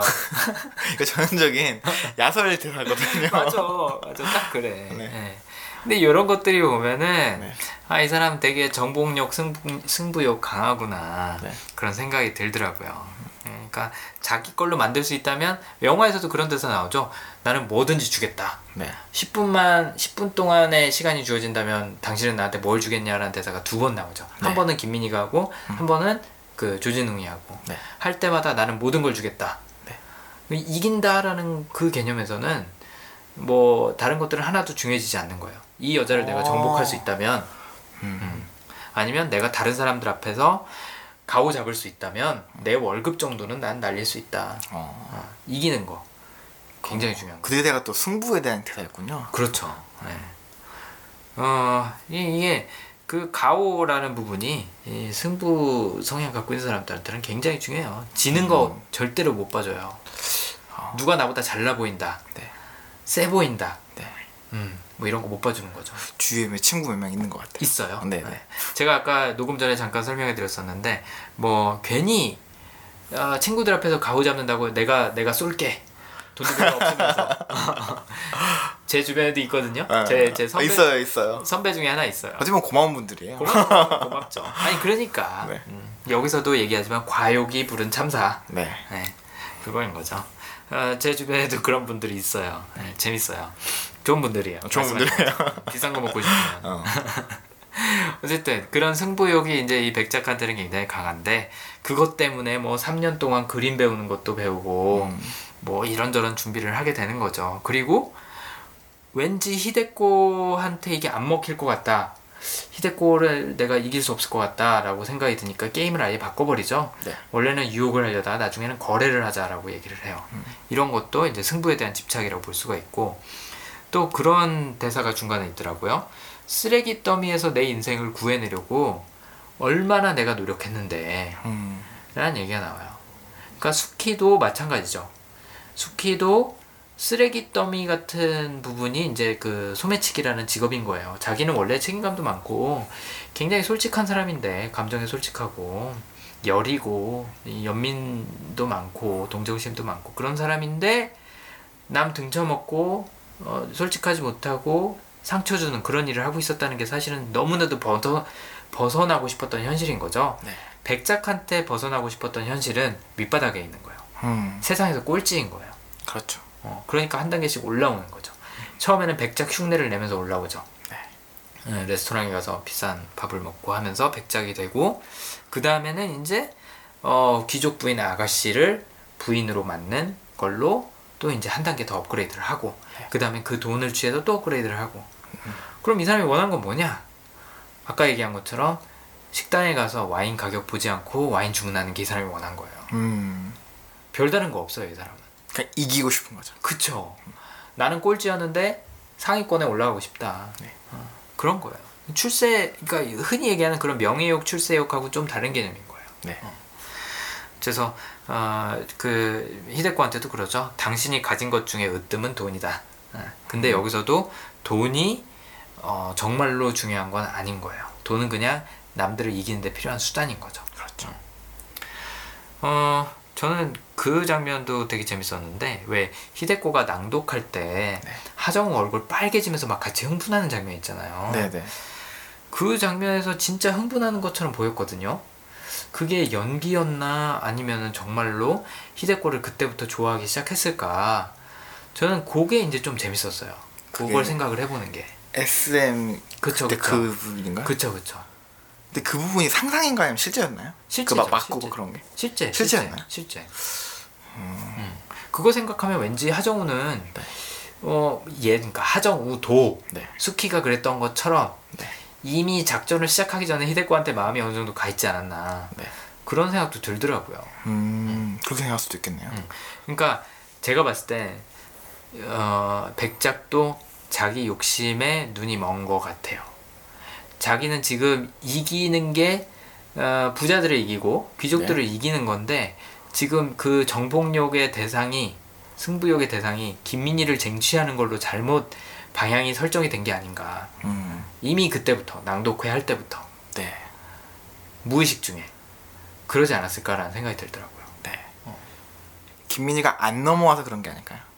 그러니까 내 남자적인 매력으로 저 여, 여자로서 접목하고 싶었는데 음. 안 되니까는 결국 협상의 대상이 되고 아 협상을 하지만 네. 제가 얘기하는 거는 아예 영화 초반부터 김민희를 좋아했었다. 음.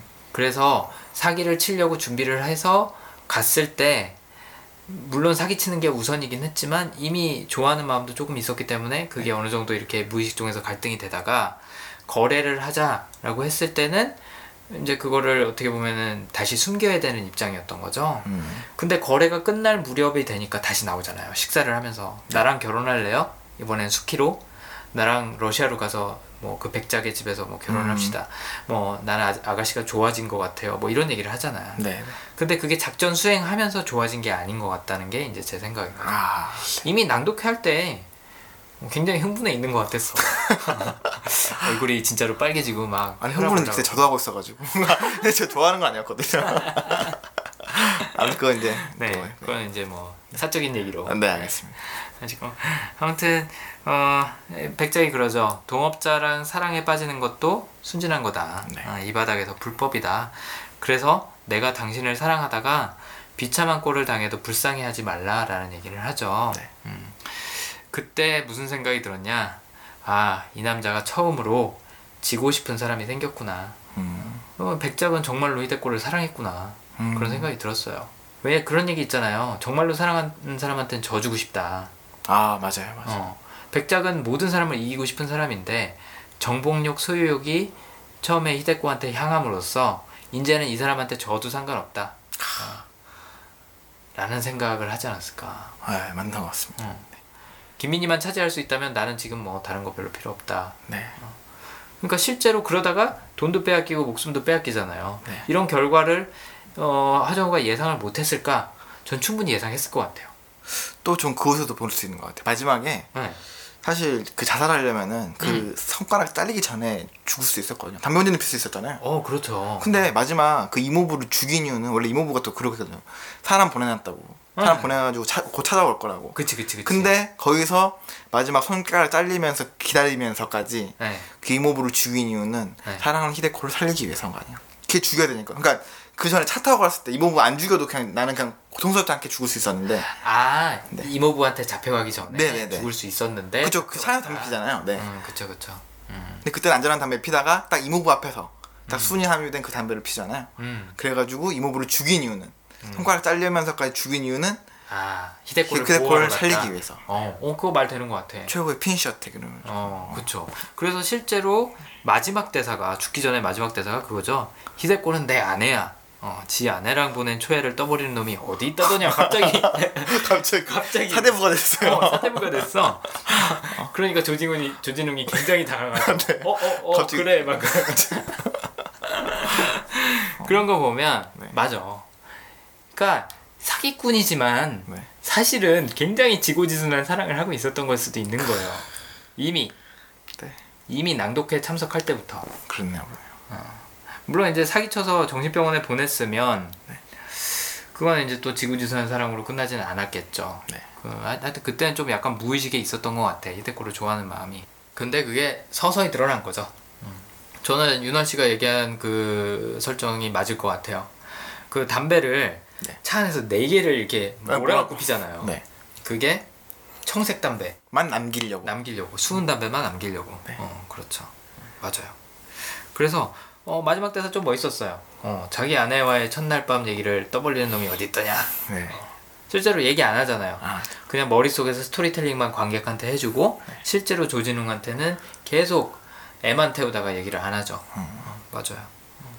그런 거 보면 어떻게 보면 마지막에서 이긴 거지 그렇죠. 결국 그러니까 제가 보기에 이 영화를 전체적으로 얘기를 말씀드리면은 속고 속이는 게임 마치 음. 그쵸. 이탈리안 잡이나 음, 맞아. 범죄 재구성처럼 좀 범죄 영화처럼 그러니까 처음에 속는 사람은 수키 아 아니구나 그 히데코. 고 어. 그 다음에 수키가 섰고 어. 그 다음에는 백작이 섰고 그렇지. 마지막에 이모부가 섰거든요. 그치 그러니까 이게 속고 속이는 게 세 번이나 영화거든요. 그치. 저는 이거 보기 좀 야한 영화 그런 거보다도 그냥 범죄 스릴러 같은 그런 느낌으로. 음 맞아요 그렇게 볼 수 있을 것 같아요 네. 그러니까 박찬욱 감독이 잘하는 것 중에 하나가 그렇게 약간 블랙 코미디 요소들 집어넣는 거잖아요. 음. 네. 어.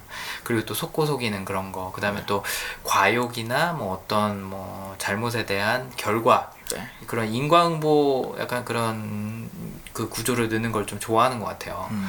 아무튼 여기서도 그런 요소들이 있었던 거죠. 네. 음. 그래서 히데코를 어, 보호하기 위해서 어, 수키도 애썼고 네. 백작도 애썼어요. 네. 어, 백작은 정말 진심으로 한 거고 수키도 어, 실제로 진심이 돼버렸고 네. 어, 옆에 있다 보니까 아 아까 이제 가오가 굉장히 중요하다고 어, 했잖아요 백작한테 어, 그 마지막에 내 성기는 보존하고 죽을 수 있어서 아, 아, 그, 다행이야라는 말을 하죠. 예, 뒷 배경에 보, 보셨어요? 뭐요? 뒷 배경에 아 있어요. 온갖 것들이 모여있더라고요. 그쵸. 네네. 뭐 남자 성기, 여자 어, 성기, 네. 뭐 다른 신체 부위 잘라놓고 이렇게 네네네. 알코올에다 넣어놨죠. 네. 아, 알코올이 아니라 저기 포르말데하이드. 네. 그거 보고서 이제 저도 그 말 그 지하실에 그걸 들었었으면 위기감을 느꼈을 것 같습니다. 아 잘리겠구나. 어, 어. 그다음에 조진웅이 이렇게 가위 들고 있었잖아. 아 맞아요. 네, 그것 때문에 이제 잘릴 뻔한 거죠. 네. 그래서 가오 굉장히 중요하다는 거. 그래서 왜 그 일본 사무라이 두 명이 잡으러 왔을 때 이렇게 바지 벗고 있으니까 네. 막 웃잖아.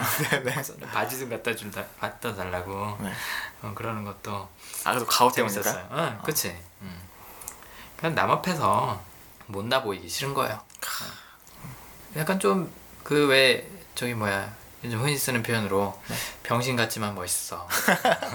근데 아까 스키에서도 저를 봤는데 이거 보- 지금 들어보니까 백작에서 저를 제가 보이는 것 같아요. 백작에서는 어떤 점이 보이세요? 저도 뭐 허세 부리고 어. 이렇게 뭐 아 윤원 씨가 허세를 부려요? 저는 윤원 가끔씩 씨 저도 부리고 그래요? 또 이렇게 또 뭐 지킬 건 지키고 싶고 뭐 이런 거. 어, 그렇구나. 아니, 윤원 씨가 자존심이 굉장히 세고 네. 그다음에 뭐 그런 음, 지킬 건 지키고 싶고 하는 건 네. 알았는데 어, 허세 부리는 거는 한 번도 본 적이 없는 것 같아요. 아, 저도 잘 부리진 않지만 근데 이럴 때가 있는 것 같아요. 뭔가 한번 그래도 좋아하는 여자 앞에서는 뭔가 아. 더뭐 좋은 남자이고 싶고 더, 음, 더 그럴싸해 보이고 싶어야지 좀 마음 얻을 수 있는 그런 좀 마음 있잖아요. 맞아. 옛날에 네. 윤원 씨가 여- 그 소개팅 했던 얘기 했을 때 기억이 네. 나요. 윤원 씨가 벌써 몇 년 전이야? 그게 한 3, 4년 전에? 지금 무슨 위험한 얘기를 하시려고 그런 거죠? 아니야 디테일은 안 들어갈게요. 네, 네. 근데 어쨌든 간에 아, 내가 예를 들어서 나에 대해서 보이기 싫은 모습을 보여야 된다고 하면 네. 차라리 약간 그 여자를 안 보고 만다. 약간 이런 식으로 한 발짝 물러서는 것 같은 그런 느낌을 준 적이 있었거든요. 네. 어, 그게 이제 요 백작의 태도와 닮았다. 음. 어, 그런 있을 수도 있겠네요. 좋습니다. 자 히데코에서는 혹시 그럼 닮은 부분이 또 찾아보세요. 히데코요. 네, 아무튼 네. 말씀해주세요. 네. 히데코는 참고로 윤호 씨가 갖고 있는 공감도 갖고 있잖아요. 네. 그래서 겹치는 부분이 좀 있을 수도 있는데 히데코는 영화 설정에서 수키의 표현으로는 처음부터 그냥 나쁜 년이다. 네. 아, 라고 나오죠. 근데 영화 초 그 후반에서 어린아이였을 때 히데코 모습들이 좀 나오잖아요. 아, 귀여워요. 귀엽죠. 그때 뭐라고 얘기를 하냐면 나 나쁜 아이 아니에요 라고 일본어로 이제 하는 대사가 있어요. 나쁜 아이 아닌데 실제로는 나쁜 사람이고 또 아닌 것 같기도 하고 약간 좀 헷갈리게 만들어 놓은 게 요 히데코 캐릭터의 네. 특징이라고 볼 수가 있죠. 그 다음에 또 아까 얘기한 것처럼 공감이라는 성향 때문에 타인의 감정을 잘 읽고 또 거기에 좀 쉽게 전염이 되고 또 그걸 이해하고 또 재, 재현하고 연기로 낭독으로 재현하는 걸 좀 잘하는 편이라고 볼 수가 있어요. 그 어릴 때 얘기해서 뭐라고 얘기를 하냐면 그때는 나도 조금 미쳐 있어서 다른 사람들도 미치게 만들고 싶었다라는 얘기를 하죠. 네. 그게 뭐 공감을 갖고 있다 그래서 모든 사람이 그렇다는 건 절대로 아니지만 충분히 공감 성향이라면 할 만한 그런 얘기예요. 왜냐하면 내 감정이 타인한테도 그대로 전해졌으면 좋겠다. 라는 생각을 굉장히 많이 하거든요. 왜냐면 음. 공감한테는 타인의 감정이 그대로 느껴지니까. 그렇죠.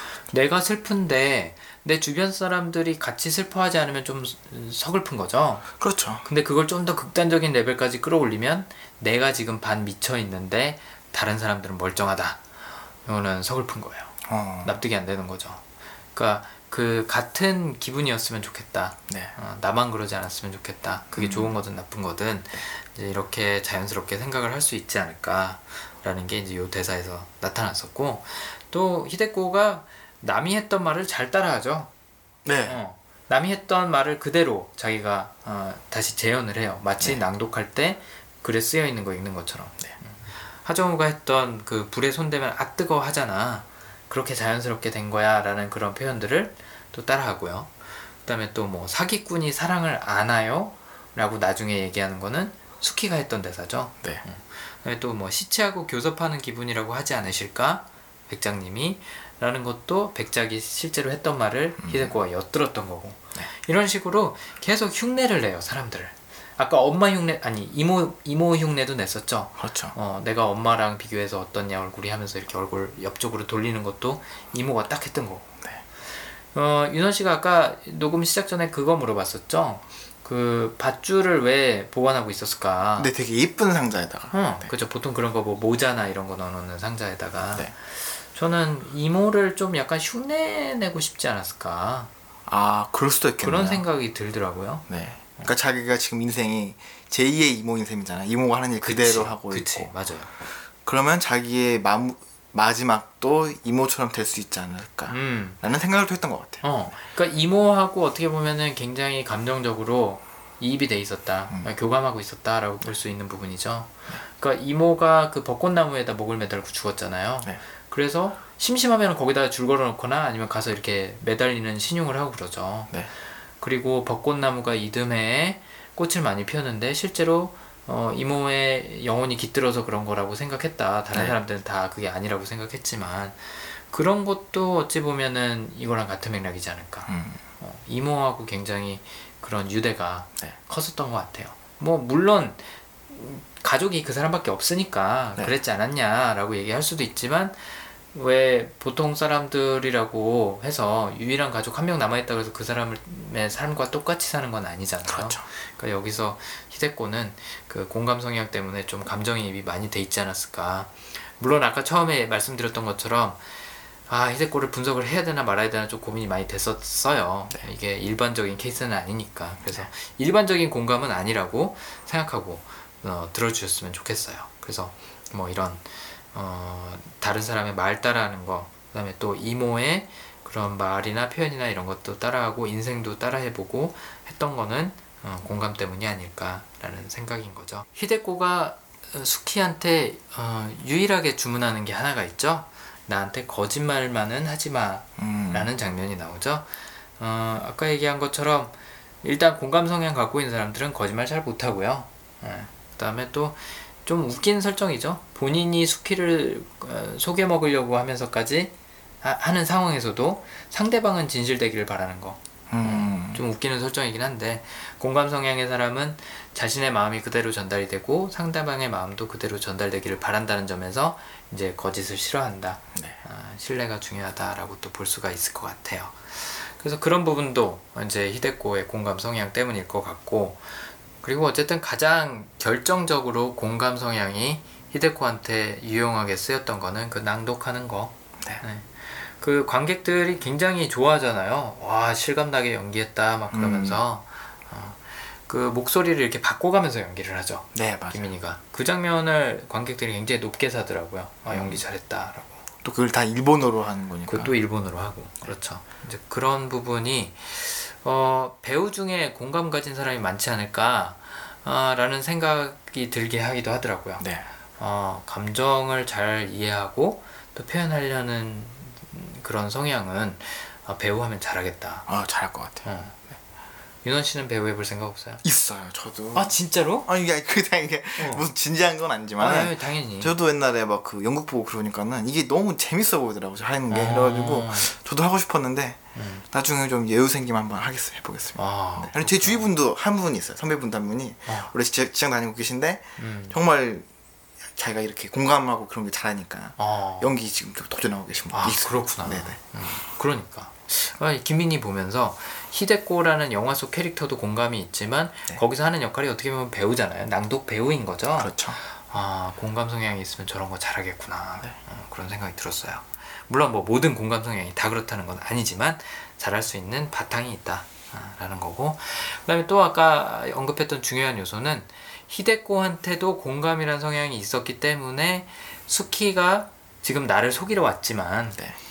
어, 나를 걱정하고 있고 진심으로 좋아하고 있고 뭐 이런 감정들이 느껴지기 시작하는 거죠. 네. 그 와중에도 물론 수키가 거짓말을 잘 못하기도 하고 그러다 보니까 자기도 얘를 속여야 되는 입장이지만 좋아지기 시작하는 거고 결국엔 둘이 함께하게 되는 거죠.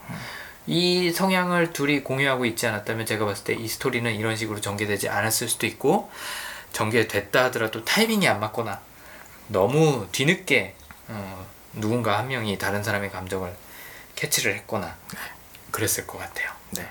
근데 다행이죠. 어, 두 사람이 다 공감을 갖고 있어서. 그래서 히데코는 음, 공감이라는 성향. 하지만 일반적인 그런 공감 성향의 발현이 아니라 약간 좀 특이한 케이스라고 어, 음. 봐야 되는 거는 어, 유념할 부분 중에 하나일 것 같아요. 히데코는 아, 아무래도 좀 음, 어, 일반적이진 않죠. 네. 뭐 귀족이라는 그 신분 자체도 그렇고 또 이런 식으로 사람을 완전히 갖고 논다는 거에 있어서도 네. 어, 고수죠. 그렇죠. 그냥 우리 같은 보통 사람들은 못 당해내는 사람인 거지. 그러니까 정말 최고의 승리 승리자. 어, 최, 느낌. 최고의 승자죠. 네. 어, 물론 이제 스키도 어, 아, 그렇죠. 그랬지만 뭐 영화 내에서 사람들이 그 대사 되게 좋아 좋아하더라고요. 뭐 내 인생을 망치러 온 뭐 나의 구원자 음. 스키 뭐 나의 타마코 뭐요 대사 사람들이 되게 좋아하더라고요. 네. 그 장면이 좀 예뻤어요. 음. 그 대사가 나오는 장면이 그 왜 서재 망쳐놓는 장면 있잖아. 그렇죠. 아, 그 장면에서 그 대화가 나왔었는데 그렇게 될 수 있었던 이유는 그러니까 수키가 구원자가 될 수 있었던 이유는 히데코가 수키의 마음을 진짜로 알아볼 수 있었기 때문에 그리고 그렇게 알아보는 데는 수, 어, 수키의 공감뿐만 아니라 히데코의 공감 성향도 굉장히 강했기 때문에 가능했었겠다라는 생각이 들어요. 그래서 이렇게 분석을 한번 해볼까 싶습니다. 어떻게 보면 제일 불쌍한 건 백작 같아요. 히데코 진짜로 좋아했고 네. 마지막 순간까지도 막 지켜줬는데 네. 어, 결국에는 그냥 죽었잖아요. 맞아요. 어, 배신당하고 멋있네요. 그래서 좀 모르겠어요. 이게 남자라서 이입을 하는 건지.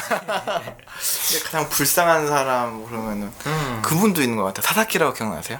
저기 김혜숙이 형. 네, 네. 원래는 한국인 그 이모부의 부인이었는데 그치. 네. 맞아. 결국에는 남편도 남편이면서도 이혼녀면서도 옆에, 옆에서 있으면서 그치. 그거 다또 다 도, 봐주고 결국엔 또 이모부가 죽었단 말이에요. 그쵸. 아마 그 사사키 그분은 막 그걸 이모부를 죽은 거 보면서 어. 뭔가 정말로 어떤 삶을 좀 이- 아예 잃어버리시지 않았을까? 뭐저 뒷얘기는 모르겠지만요. 음, 그랬을 수도 있을 것 네. 같아요. 아, 저 인간 음, 출세해 보겠다고 저러더니 네. 결국엔 이게 뭐냐라는 그런 허탈한 마음이 남았을 것것 같아요. 같아요. 아니면 또 그 수은 진규 가르치는 그 지하실 있잖아요. 음, 거기에 같이 따라 들어가가지고 냄새 맡다 그 이- 이거 통곡하다가 같이 돌아가시지 않았을까? 왜냐면 그 공기 잘 안 빠지거든요. 맞아요. 거기 창이 없는 설정으로 나오죠. 네. 음. 바자락 감독님 좀 외전을 한번 만들어 주셨으면 좋겠네요. 아가씨 외전. 어, 아가씨 외전. 그것도 재밌겠다. 단편으로라도. 좋아요. 음, 영화가 이렇게 분석이 끝난 다음에 그래도 남아있는 질문들이 몇 개가 있더라고요. 네. 이걸 한번 같이 네. 아, 나눠보고 끝내죠. 그 아무도 유혹할 수 없는 여자라 그랬었잖아요. 원래 어떤 누구를? 히데코가. 네네. 근데 왜 수키는 넘어갔을까? 진정성 때문일까? 스케 진정성 때문에. 어. 그러니까 원래는 누구한테도 마음이 안 가는 스타일의 여자인 거잖아요. 네. 음, 근데 어떻게 하다 수, 수키랑은 사랑에 빠졌을까? 서로의 그런 그 동정심, 연민, 아니면 그런 공유하고 있는 그런 슬픈 과거, 이런 것들 때문에 뭔가 공감대가 형성이 됐을까? 왜 사랑에 빠졌을까? 사실, 왜 사랑에 빠졌을까라는 질문은 영화 캐릭터뿐만 아니라 현실에서도 참 얘기하기는 어렵죠. 아 그렇죠. 네, 이유는 모르니까. 근데 어쨌든 그게 좀, 어, 궁금해지더라고요.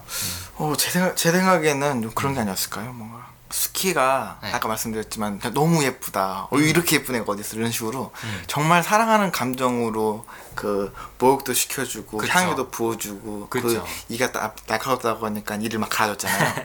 이를 갈아주는 그 모습에서 응. 사랑이 느껴진 거죠. 음. 그 눈에서 그 느껴지다 보니까 그러니까. 아 진짜 내가 저, 저 나를 사랑하는 애가 있구나. 사실 이런 애는 처음이었거든. 그러니까 진정성이라는 게 이제 그런 거에서 드러났을 거다. 그렇죠. 중고에서는 못 느껴본 그런 감정들. 음, 그렇죠. 참고로 그거 알아요? 이렇게 이, 이빨 갈아주는 장면이 굉장히 상징적이라는 거. 어떤 거였면요? 음. 이빨을 갈아주기 위해서 손가락을 입안에다 집어넣잖아요. 네. 그러니까 이- 그 삽입행위하고 굉장히 비슷한 거예요. 들어간 거죠. 네. 신체 안에. 네. 그리고 또 들어갔다 나왔다를 하잖아요. 네. 그 장면이 굉장히 에로틱한 거예요. 전 몰랐는데 이 음란막이 씌신 거 아니야? 일사생활 가능합니다. 아, 그렇게 느낄 수 있겠네 진짜로. 어, 네. 네, 그런 부분이 있었고 또 재밌는 거는 이 영화에서 굉장히 상징적인 또 역할을 하는 아이템이 있어요. 뭐죠? 방금 얘기한 건 상징적인 행위였고 네. 상징적인 아이템 중에 하나가 사탕. 음. 이모가 아기들 목욕시킬 때 사탕을 물렸어요. 목욕이 얼마나 달콤한지 알려준다고. 네. 이게 딱 속이는 행위잖아요. 생각해보세요. 목욕이라는 게 기분이 좋을 수도 있지만 아이들한테는 싫고 무섭고 한 거거든요. 아, 그렇죠. 근데 그거를 사기를 치기 위해서 네. 사탕을 물려준 거야. 근데 요 비율을 잘 생각을 해보면 수키라는 캐릭터에게 사탕은 옷과 폐물이에요. 음. 이해되시죠? 네네. 그거를 보여주는 거예요, 자꾸. 어. 그러면서 홀리는 거죠. 음. 그러자 그러니까 수키는 자기가 당하고 있다는 걸지도 몰라요. 백작도 마찬가지예요. 백작한테의 사탕은 사랑놀이, 그다음에 음. 정복욕인 거죠. 네. 히데코가 계속 튕겨요. 근데 맨 처음에 그걸 튕기는 이유는 어, 백작하고 그렇게 합의를 봤기 때문에 튕기는 거죠. 네. 굉장히 지금 어, 어렵게 어, 유혹을 해야지 수키가 설득이 된다. 네. 그래서 뭐 그렇게 하는 거지만 사실은 그렇게 하다 보니까 더 좋아진 거죠. 백작은 음, 맞아요. 정복력을 자극을 한 거잖아요. 네. 갖기 어려운 상태가 돼버린 거죠. 그러면서 백작도 눈이 멀어요. 원래 목적을 잊어버리죠. 네. 그게 애기 목욕 시킬 때 사탕 주는 거랑 똑같은 행위라는 생각이 저는 들더라고요. 어, 또 그게 그럴 수가 있었네요. 음, 특히나 그 초야의 첫날 밤에 네. 왜그 소리로 듣기에는 둘이서 응응하는 줄 아. 알았는데 나중에 알고 보니까 혼자서 하고선 피 이렇게 흘린 거잖아요. 네. 그거 보면서 하정우가 굉장히 어이없다는 눈으로 바라보죠. 네. 그게 얼마나 하정우의 정복력을 자극했을까. 네. 저는 그런 생각이 들더라고요. 음. 아, 이 여자 정말 보통이 아니구나. 네. 갖고 싶다. 어, 라는 생각을 어떻게 보면 자극했을 것 같아요. 음. 그게 히데코의 자존심이었고 어, 의도 사기로 의도했다기보다는 진심이었을 수도 있지만 어쨌든 네. 그 행동으로 인해서 하정우의 정복력이 한 단계 더 올라갔겠구나 음. 그런 생각이 들더라고요. 네. 그래서 뭐 그런 장면들도 좀 상징적인 부분이 있었고 이 2부에서 또 나오는 그 기만한 기만 행위 중에 하나가 히데코 이름을 이렇게 히데코가 종이에다 한글로 썼죠. 이게 네, 이름이야라고 수키랑 수키한테 보여주는 장면에 보면 네. 남수키 이름이 써 있는 게 아니에요. 그때부터 이미 본인의 이름이 써 있어요. 히데코. 네. 그러니까 너를 아가씨로 만들 거야라는 거를 처음부터 이렇게 노골적으로 보여주죠. 아, 기억났어요? 그러네요. 네, 네, 어, 맞네요. 음. 그 종이에 히데코 이름 써 있어요. 맞아요. 어, 맞아요. 그래서 뭐 이런 음, 이제 깨알 같은 재미들이 있었고 7년 만에 나와서 아무래도 기대감이 많이 높아진 상태에서 많은 분들이 좀 음, 실망하신 분들도 있었을 것 같고 많더라고요, 의외로. 네. 네. 그랬을 것 같은데 원래 박찬욱은 약간 좀 블랙 코미디 많이 만들고 네. 좀 웃기는 설정도 넣어놓고 네. 그랬던 감독이라는 생각이 전 들었어요. 네. 어, 제가 봤던 박찬욱 감독 영화는 좀, 좀 잔인한 그런 영화였거든요. 어 그쵸. 복수는 나이가 정말로 너무 네. 잘 그랬었는데 그거 굉장히 가벼운 영화가 아니야. 그거에 비해서는 훨씬 덜 잔인하고 가벼운 아, 영화죠. 그렇죠, 그렇죠. 네, 네. 뭐 마지막에 손가락 자르는 장면 말고는 뭐 어, 아무도 없죠. 네. 별로 없으니까. 그래서 개인적으로 그 벚꽃나무에 대롱대롱 이렇게 매달려 있는 그 샷이 네. 너무 코믹했거든요. 그 장면이 저한테는 제일 재밌었어요. 아 맞아요 맞아요. 그러니까 스카이 놓, 놓친 양 말씀하시는 어, 거죠? 수키가 히데코 어. 다리 잡고 있다가 놓잖아요. 네. 네. 그런 장면들이 딱 귀여웠어요. 박찬욱의 스타일이다. 그런 생각이 들더라고요. 어. 그래서 그래서 뭐 박찬욱 감독 다 왔다. 아, 저는 그렇게 봤어요. 저는 또 그냥 화면이 너무 되게 아름답거든요. 중간 중간에. 음, 그쵸. 거기서 그런 어 그래도 저 박진영이 잘잘 표현했구나. 음, 어. 박찬원 감독의 그런 스타일 미장센이 독특한 면이 있죠. 네, 그거 보는 재미도 꽤 있었던 것 같아요. 아무튼 뭐 실망하신 분들도 있고 뭐 아닌 분들도 있고 한데 뭐 저희는 그것까지 관여하고 싶지는 않고 어, 캐릭터들의 예, 그런 심리는 뭐였을까?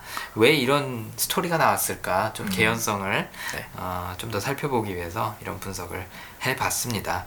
뭐 어쨌든 재밌게 보신 영화였죠? 아 물론이죠. 정말 네. 재밌었습니다. 네. 추천해드려요.